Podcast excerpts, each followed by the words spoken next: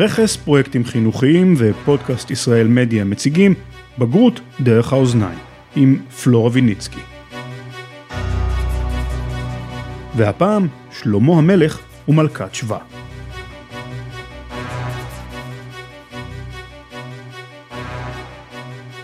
אהלן, שלום פלורה. שלום. בוא נציג אותך למאזינים שלנו. פלורה ויניצקי, מורה לתנ"ך ומחברת ספרי הכנה לבגרות בתנ"ך, מורחב, ספרות וספרי מיקוד, ואחת ממורות התנ"ך הנערצות במדינה, ואני לא מגזים כאן, היא צנועה אבל אני לא מגזים. היום נדבר איתך פלורה על אחת הדמויות המרתקות והצבעוניות ביותר בתנ"ך, זו של שלמה המלך. וליתר דיוק אנחנו נתמקד באחד הסיפורים המסתוריים ועמוקי הרבדים של אה, ביקור מלכת שבא, סיפור שמופיע במלכים א', פרק י', פסוקים 1 עד 10, סיפור שמשך המון אומנים, יוצרים ופרשנים לאורך הדורות. אז בואו נתחיל בזה שתספרי לנו קצת פלורה על הרקע של שלמה המלך. כן, אה, אכן אתה צודק, אי אפשר להבין את הסיפור הזה בלי להכיר uh, קצת את הרקע לשלמה.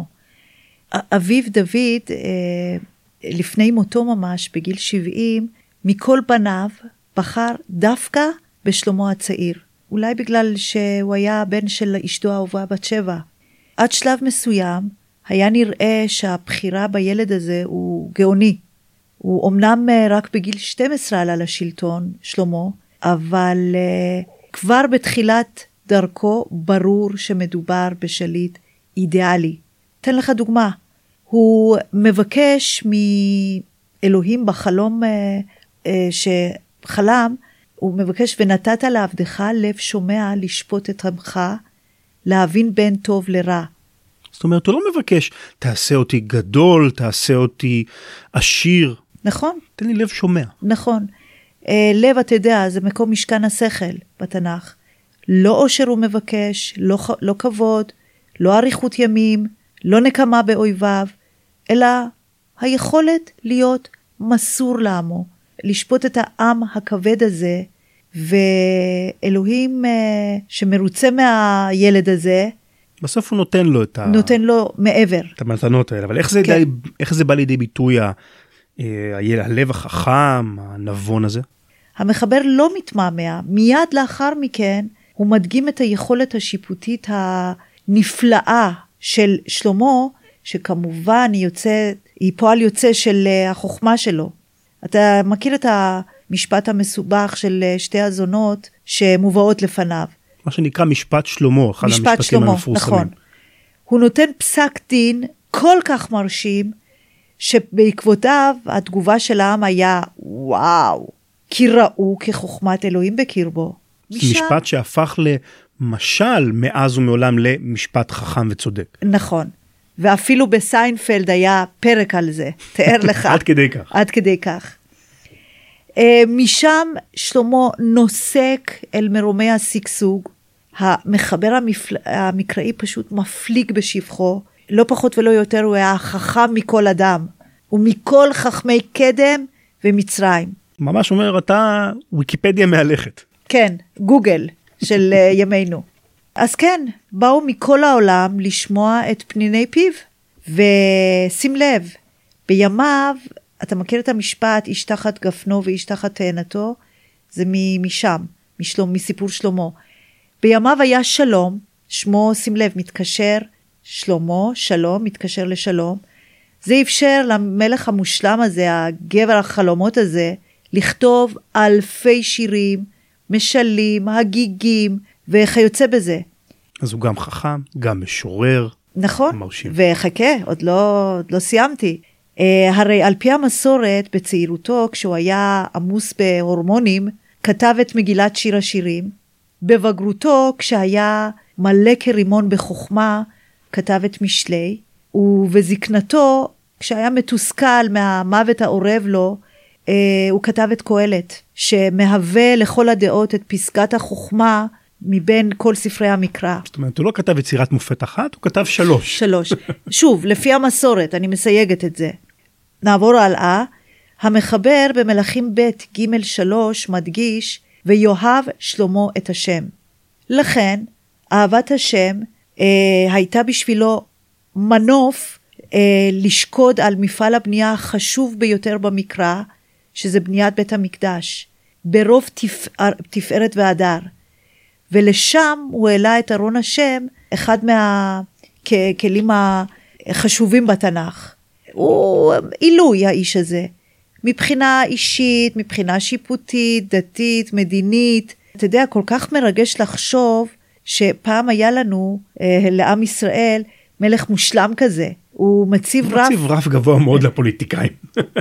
כן. מי, מי, מי יכול להגיע לזה בכלל? לפתוח אקדמיה לממשל על שם שלמה בן דוד. ככה.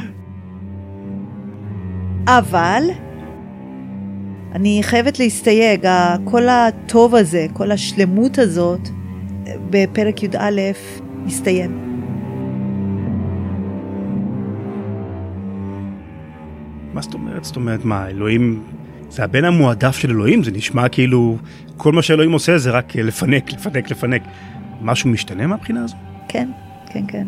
מאכזב, כן? אבל uh, שלמה לא היה נקי משגיאות ומחטאים. אבל uh, אני אגיד לך, זה הגדולה של התנ"ך. הוא לא יהסס להצליף בשוט הביקורת גם במי ש... מה שנקרא השם חפץ בעיקרו. אז איך אנחנו רואים את, ה, את הביקורת הזו על שלמה? הביקורת על שלמה באה לידי ביטוי ברמיזות שאפשר ללמוד עליהן מספר דברים, דברים י"ז 14 עד 20. יש הטוענים שהחוק בספר דברים הוא תגובה לחטאי uh, שלמה. זאת אומרת, הכותב ידע כבר מה עשה שלמה וכתב את הספר, את הדברים נכון בתגובה. מאוד, נכון מאוד, חקר המקרא כמובן, ביקורת המקרא. אז uh, אני רוצה לעבור על שלוש, uh, שלושה איסורים ששלמה עובר עליהם. האיסור הראשון, החוק דורש באופן מפורש, כסף וזהב לא ירבה לו מאוד. שלמה ניהל חצר מלכות ראוותנית, וכמובן זה בא על חשבון העם. מישהו צריך לשלם על הראוותנות מישהו צריך לממן את זה, כן. חודש בשנה כל שבט שילם על הממלכה הזאת שכללה אלף נשים, ורק תחשוב כמה כסף. הוצאות כבדות. הוצאות כבדות. כל שבט שילם? חוץ מבני שבטו, שזה שבט יהודה. מה לגבי הפנייה, הבנייה בירושלים? זהו, שדוד אה, הרי הוא המייסד של ירושלים, הוא הכובש של ירושלים.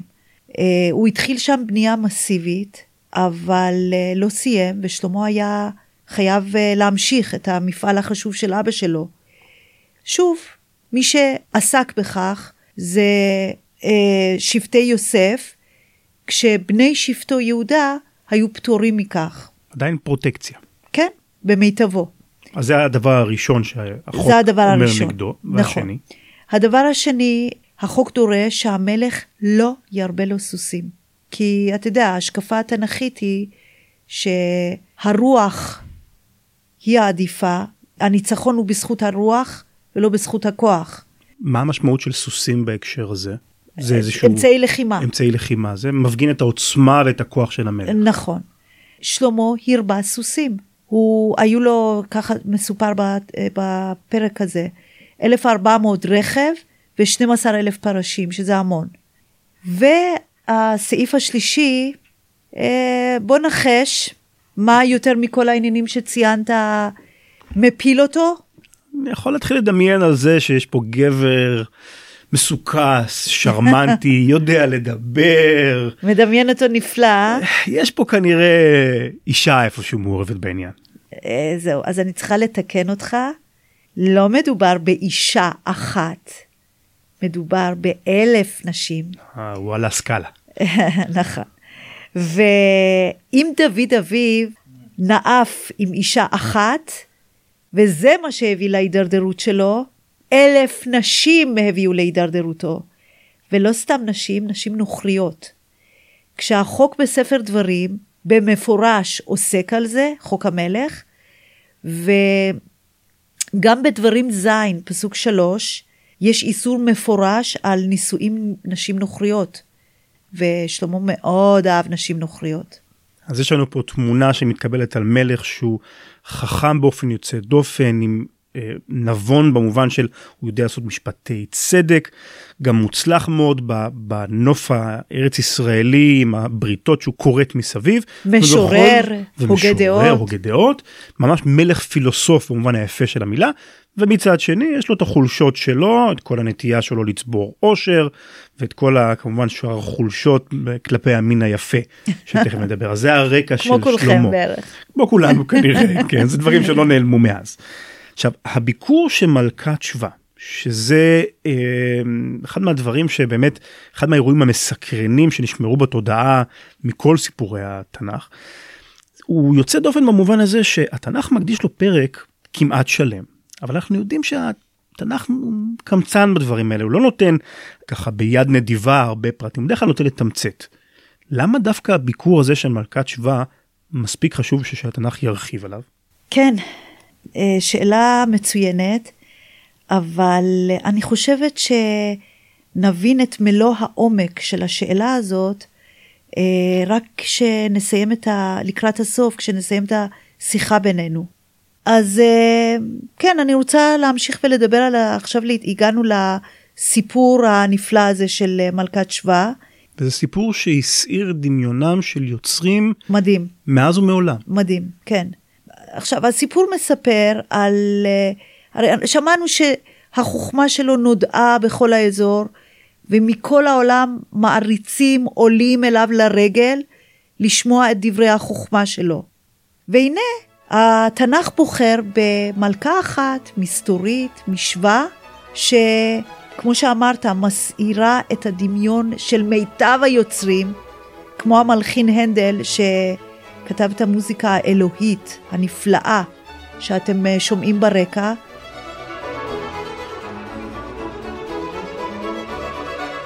ואתה יודע, נכתבו אגדות, שירים, אה, ציורים למכביר. ביאליק, חז"ל, אה, כולם עסקו בו. כולם, כן. קחי אותנו צעד אחורה, איפה זה בכלל ארץ שווה? מי היא אותה מלכה מסתורית?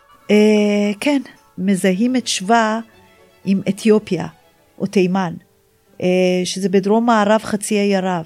ועוד דבר אה, שחשוב לי לציין, גם להמשך זה חשוב, שארץ שבא הייתה ידועה בזכות הסחר הבינלאומי בצמחי קטורת, בשמים, אבנים יקרות, זהב, אה, והיא מהם מביאה גם לשלמה במתנה. אני יכולה להבין מהאינטימיות שנוצרה בינה לבין שלמה, שזה אולי יעניין אותך, היא נראתה מצודדת, מה שנקרא היפה בנשים. תדמיין אותה, כן? היא שחומת עור, אני מניחה, בגלל מוצאה. משם היא מגיעה. בדיוק. ואולי בהשראתה שלמה כתב את המשפטים האלמותיים בשיר השירים, כי הרי על פי המסורת הוא כתב את שיר השירים. שחורה אני ונבה, אתה גם מכיר את השיר, אה, בנות ירושלים. כאוהלי קידר, כעיריות שלמה, או משפט אחר, כשושנה בין החוכים, כן רעייתי בין הבנות, אה, וכולי. יפיפייה שחרחורת אקזוטית שכזו. כן, בדיוק. אז תדמיין אותה כמו שאתה חושב נכון, את האישה המגה מרשימה הזאת, מגיעה אל שלמה בחיל כבד מאוד, שובל של בני פמלייתה משתרכים אחריה, מובילים על הגמלים פסמים, זהב רב, אבן יקרה, ארגזים של מתנות. כמובן, התיאור מבטא את העושר ואת העוצמה שמלכת שבא מביאה איתה. כל הממלכה ושלמה על הרגליים לקבל את המלכה המדהימה הזאת במיטב הגינונים. סריסים, משרתים, נושאי תפקידים, ורק תדמיין את הקנאה שמבעבעת ובוערת באלף נשותיו בחדרי חדרים של הארמון, שמצקצקות בלשונם ומתרוצצות בהרמון, בניסיון אולי רק להביט בה. אני לא הייתי רוצה להיות שלמה באותו רגע, צריך לחזור אחר כך אה, להרמון הזה. ולתת דוח, כן.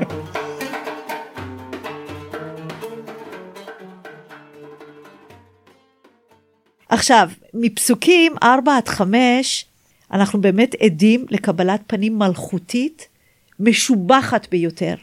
שם כתוב, ותראה מלכת שבא את כל חוכמת שלמה, והבית אשר בנה, ומאכל שולחנו, ומושב עבדיו, ומעמד משרתיו, ומלבושיהם, ומשכב, ועולתו אשר יעלה בית השם, ולא היה בה עוד רוח. אסביר את הדברים. מלכת שבא רואה במהלך קבלת הפנים, או במהלך הסעודות ששלמה ערך לה, את מאכלי השולחן שלו, את מושב עבדיו, שהם כנראה בעלי התפקידים הבכירים, את משרתיו, את מלבושיהם, ועוד ועוד, ואת תגובתה לכל הטוב המפנק הזה, ולא היה בה עוד רוח. היא, כלומ... היא המומה לגמרי. המומה. כלומר, אה, נשימתה כמעט נעצרה, אה, כמעט שבקה חיים. דרמטית משהו המלכה הזאת. אז אם שלמה רוצה לעשות רושם על מלשכה, מלכת שבא, הוא עושה. רושם שהוא הצליח. אה, הוא הצליח, כן. ת- תאר לך אלף פעמים ככה הוא היה צריך לעשות, אז אני מניחה שהיא הייתה ההיילייט. היא משבחת את המלך שלמה, שאומנם שמעה הרבה על גדולתו ועל חוכמתו, אבל בואנה, המציאות עולה על השמועות. ובנימה של קנאה היא אומרת, אשרי האנשים שמשרתים אותך וזוכרים להיות בקרבתך. היא גם מברכת את אה, אלוהי שלמה, אתה יודע, להתחנף לאלוהי שלמה זה גם כמובן אה, יכול לעזור לה להגיע אל ליבו, אה, שבחר בו כמלך כדי להשליט צדק ומשפט על עמו. והיא גם מעניקה לשלמה, שימו לב, זה חשוב, שלוש מתנות. אחד, 120 כיכר זהב, שתיים, פסמים הרבה מאוד, ושלוש, אבן יקרה. למה זה חשוב? התנ"ך. לא אומר סתם את המתנות שום האלה. דבר לא סתם. שום דבר לא סתם. לכל אבל, מילה יש חשיבות. אבל באה מלכת שבא, באה מרחוק, עם, כמו שאמרת פעם, עלייה ענקית, מביאה לשלמה הרבה מתנות. מה המטרה שלה? מה היא מנסה להשיג? איזה תמורה היא מנסה להשיג מהביקור הזה? אני יכולה להגיד, לדבר על שתי מטרות. המטרה הראשונה מופיעה באופן מפורש בפסוק אחד, שם כתוב, ומלכת שבא שומעת את שם השלמה לשם השם, ותבוא לנסותו בחידות. חידות. חידות, כן, זה האישיו של המפגש הזה.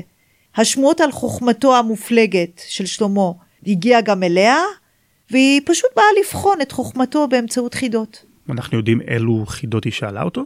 לא, אבל אתה יודע, ביאליק, חז"ל, לדוגמה, כן? הפליגו בדמיונם כדי לשער אילו חידות ייחדה, ייחדה לו. איזה דוגמה חידה שביאליק וחז"ל חושבים? אוקיי, אה, נראה אם תדע. מה זה שניים, זוז, שניים מוזגים ואחד שותה? את מעמידה אותי ברף גבוה, אני צריך חכם כמו שלמה. שניים מוזגים ואחד שותה. כן. אה, ברמנים לא. היו אז אני חושב באותה תקופה. ברמנים, את תתפלא לשמוע, היו. השניים הם השדיים, שמוזגים חלב לתינוק, והאחד הוא התינוק היונק מהם. עכשיו, אה, אז זו המטרה האחת, היא באה לשאול אותו חידות כי היא שמעה שהוא בחור מאוד מאוד חכם. ברור לך, צריך להיות מטרת, מטרה יותר חשובה מזאת. כן, אף אחד לא מגיע מרחוק מרחוק כדי אה, לשאול אה, חידות.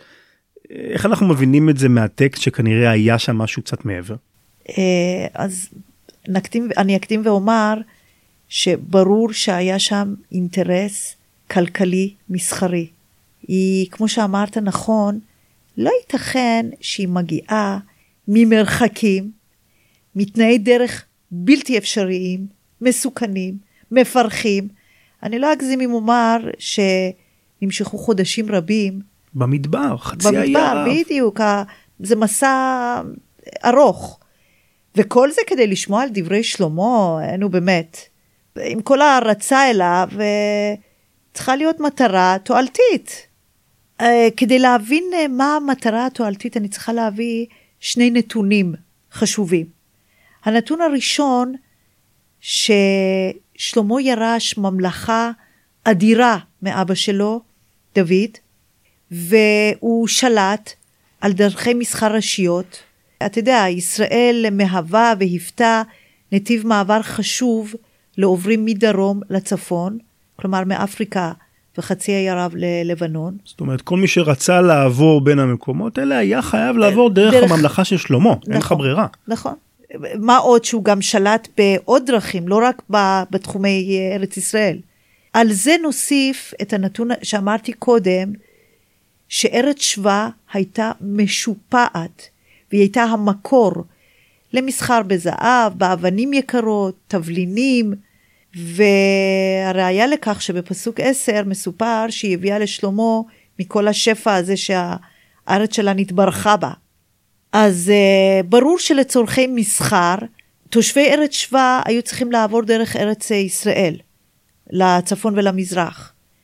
עכשיו אתה יכול להבין שהאינטרס הכלכלי המסחרי שלה, כמובן לקבל את האישור של שלמה למעבר חופשי בדרכים שהוא, בש... שהוא שלט בהם.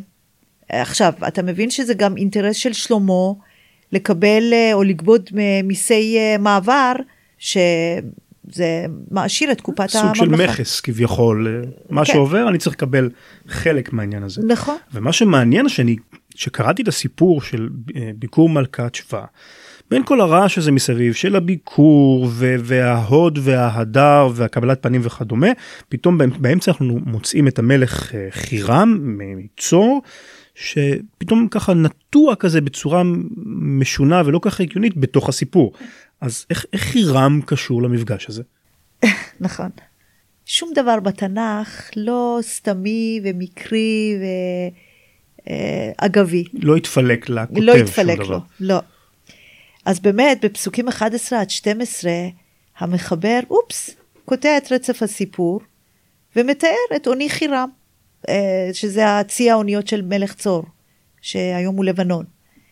ואנחנו שומעים על הסחר של שלמה עם חירם. אתה שואל בצדק, מה הקשר? איך מלך חירם נדחף פה? מה הקשר שלה לביקור שלה, של מלכת שבא בישראל? אז הנה, מה התשובה?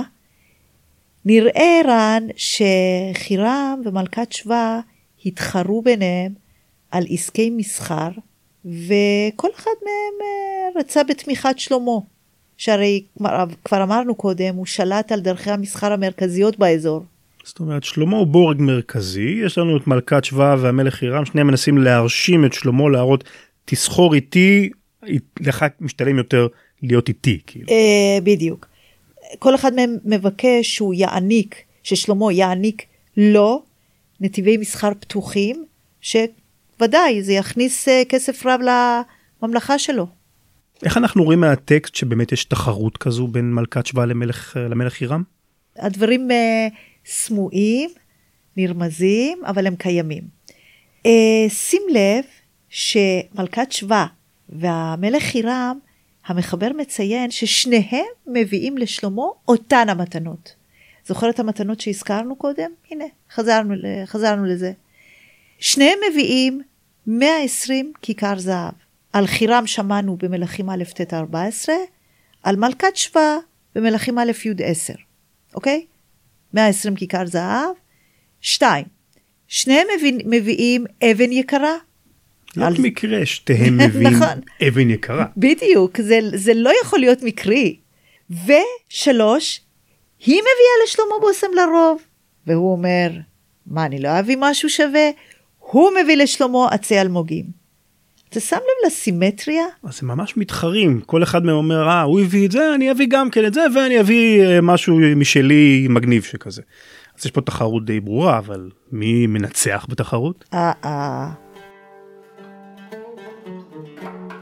אתה מתכוון לשאול מי צלח את ליבו של שלמה ולמה? פה אבל כבר את רומזת לנו שלאו דווקא אבנים יקרות זה מה שכבש את uh, שלמה. הבנת נכון, הבנה גברית נכונה. כנגד כל המתנות שהביא חירם, נחש מה היא מביאה? אני חושב שאני מתחיל להבין מה מלכת שבא מביאה שמלך חירם לעולם לא יוכל להביא לשלמה. בדיוק. היא מביאה את מה ששלמה הכי אהב, את היופי, את הפיתוי, את עצמה. היא מביאה את קסם היופי שלה, את המסתורין שלה, את הבושם המשקר שנדף פתאום בכל החצר מלכות שלו. מי יכול לגבור על הקסם הזה? אה, היא פשוט כישפה אותו. ניצחון בנוקאוט. כן.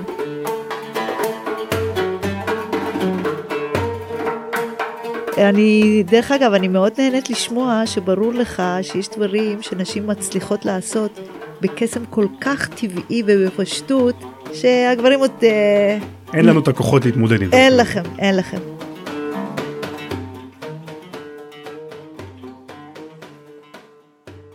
אז כן, מלכת שבא זוכה כנראה לנתיבי מסחר נוחים. אמנם חירם ושלמה בפרק הקודם כרתו ביניהם ברית שמבוססת על הצי הימי, אבל היא מנצחת את הברית הגברית, את חירם, וכנראה כובשת בסערה את ליבו של שלמה. איך אנחנו יודעים שהיא כבשה את uh, ליבו של שלמה? ברור לי שכבר אתה, כל דבר רוצה ראייה, כי אתה יודע שלכל דבר יש ראייה בקטע, נכון?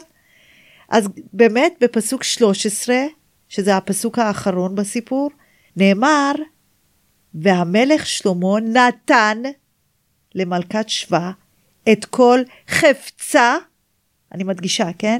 את כל חפצה אשר שאלה, מלבד אשר נתן לה כיד המלך שלמה. אני מתחיל אה, פה לזהות פה את העניין, הוא כנראה, אני יכול להבין מה הוא נתן לה, כאילו, אה, בדמיון שלי. אתה מתכוון לדמיון האקזוטי שלך. יפיפייה אקזוטית, דמיון אקזוטי. אה, נכון, אתה מתחיל לחגוג שם בדמיון.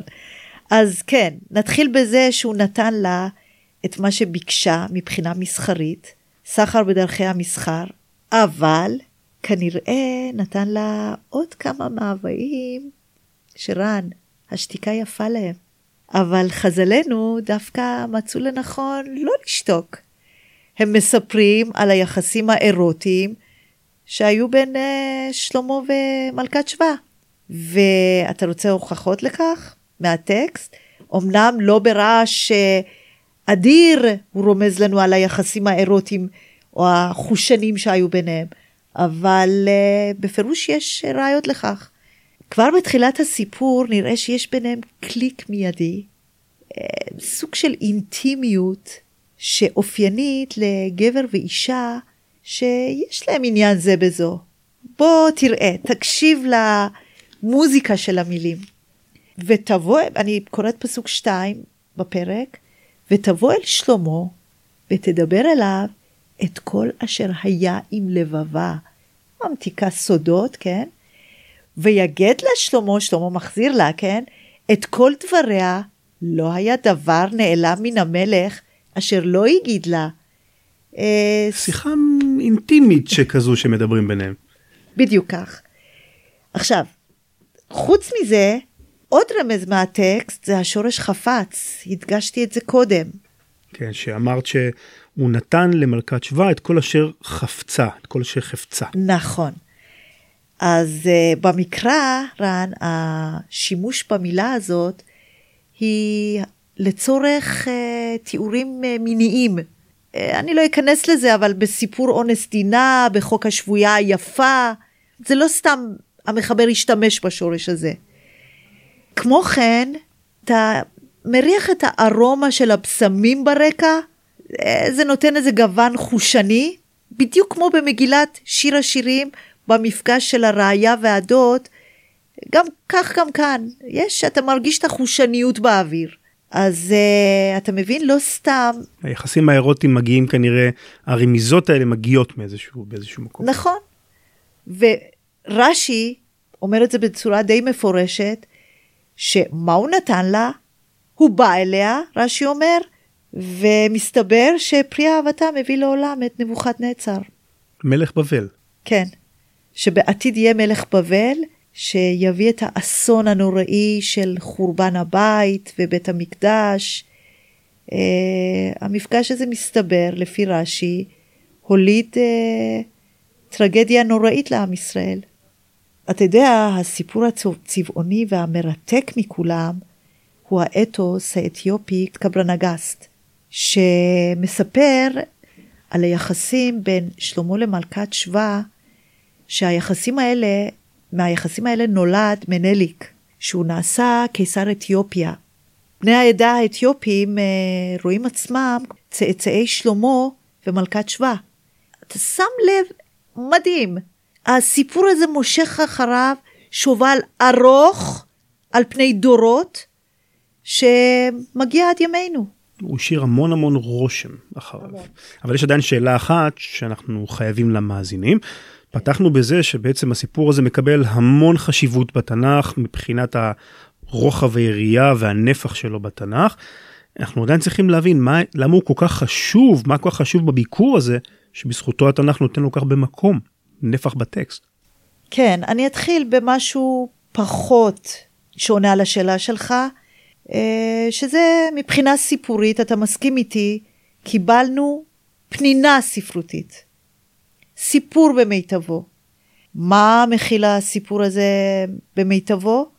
מסע הרפתקאות נועז ומסתורי, מפגש קסום ורוטי מיני בין מלך ומלכה עשירים, ברקע ריחות הפסמים היוקרתיים, כשהשחקנית היא אישה גאה ומשוחררת, כמו שכולנו אוהבים, שבואנה, היא מנצלת את הנתונים הקסומים שלה להתמודדות לא פחות ולא יותר אינטלקטואלית עם האיש החכם באדם.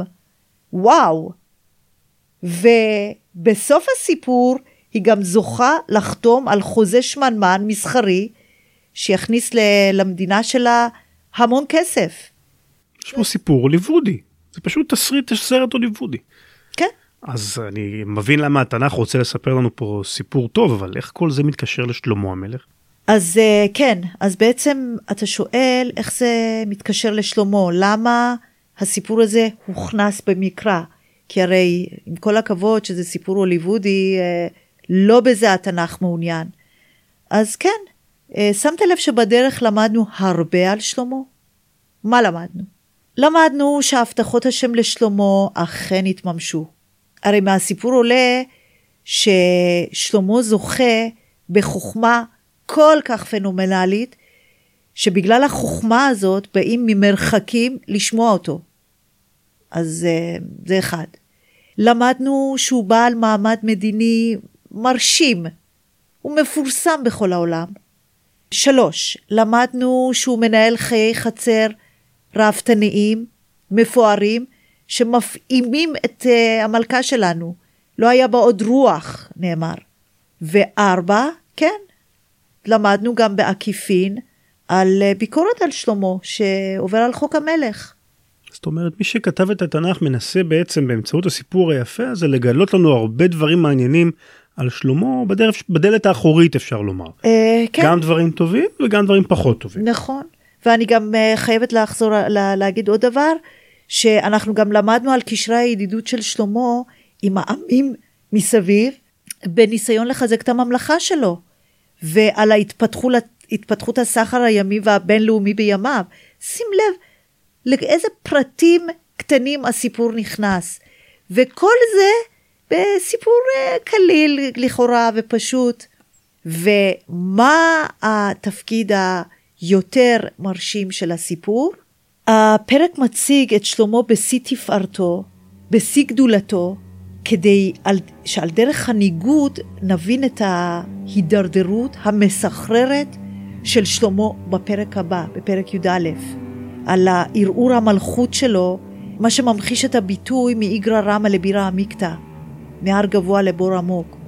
ההידרדרות הזאת עלה לבנו בפילוג הממלכה, אה, בגלל חטאי שלמה שנקרא עליהם בפרק הבא, אבל האירוע הזה הוא אירוע מכונן וטרגי לא רק לשבט יהודה או לשושלת דוד, אלא הוא אירוע טרגי לכל עם ישראל. אה, משנה בפירוש את פניה של עם ישראל. את פניו של עם ישראל. ועל כך אנחנו נדבר בפרק הבא.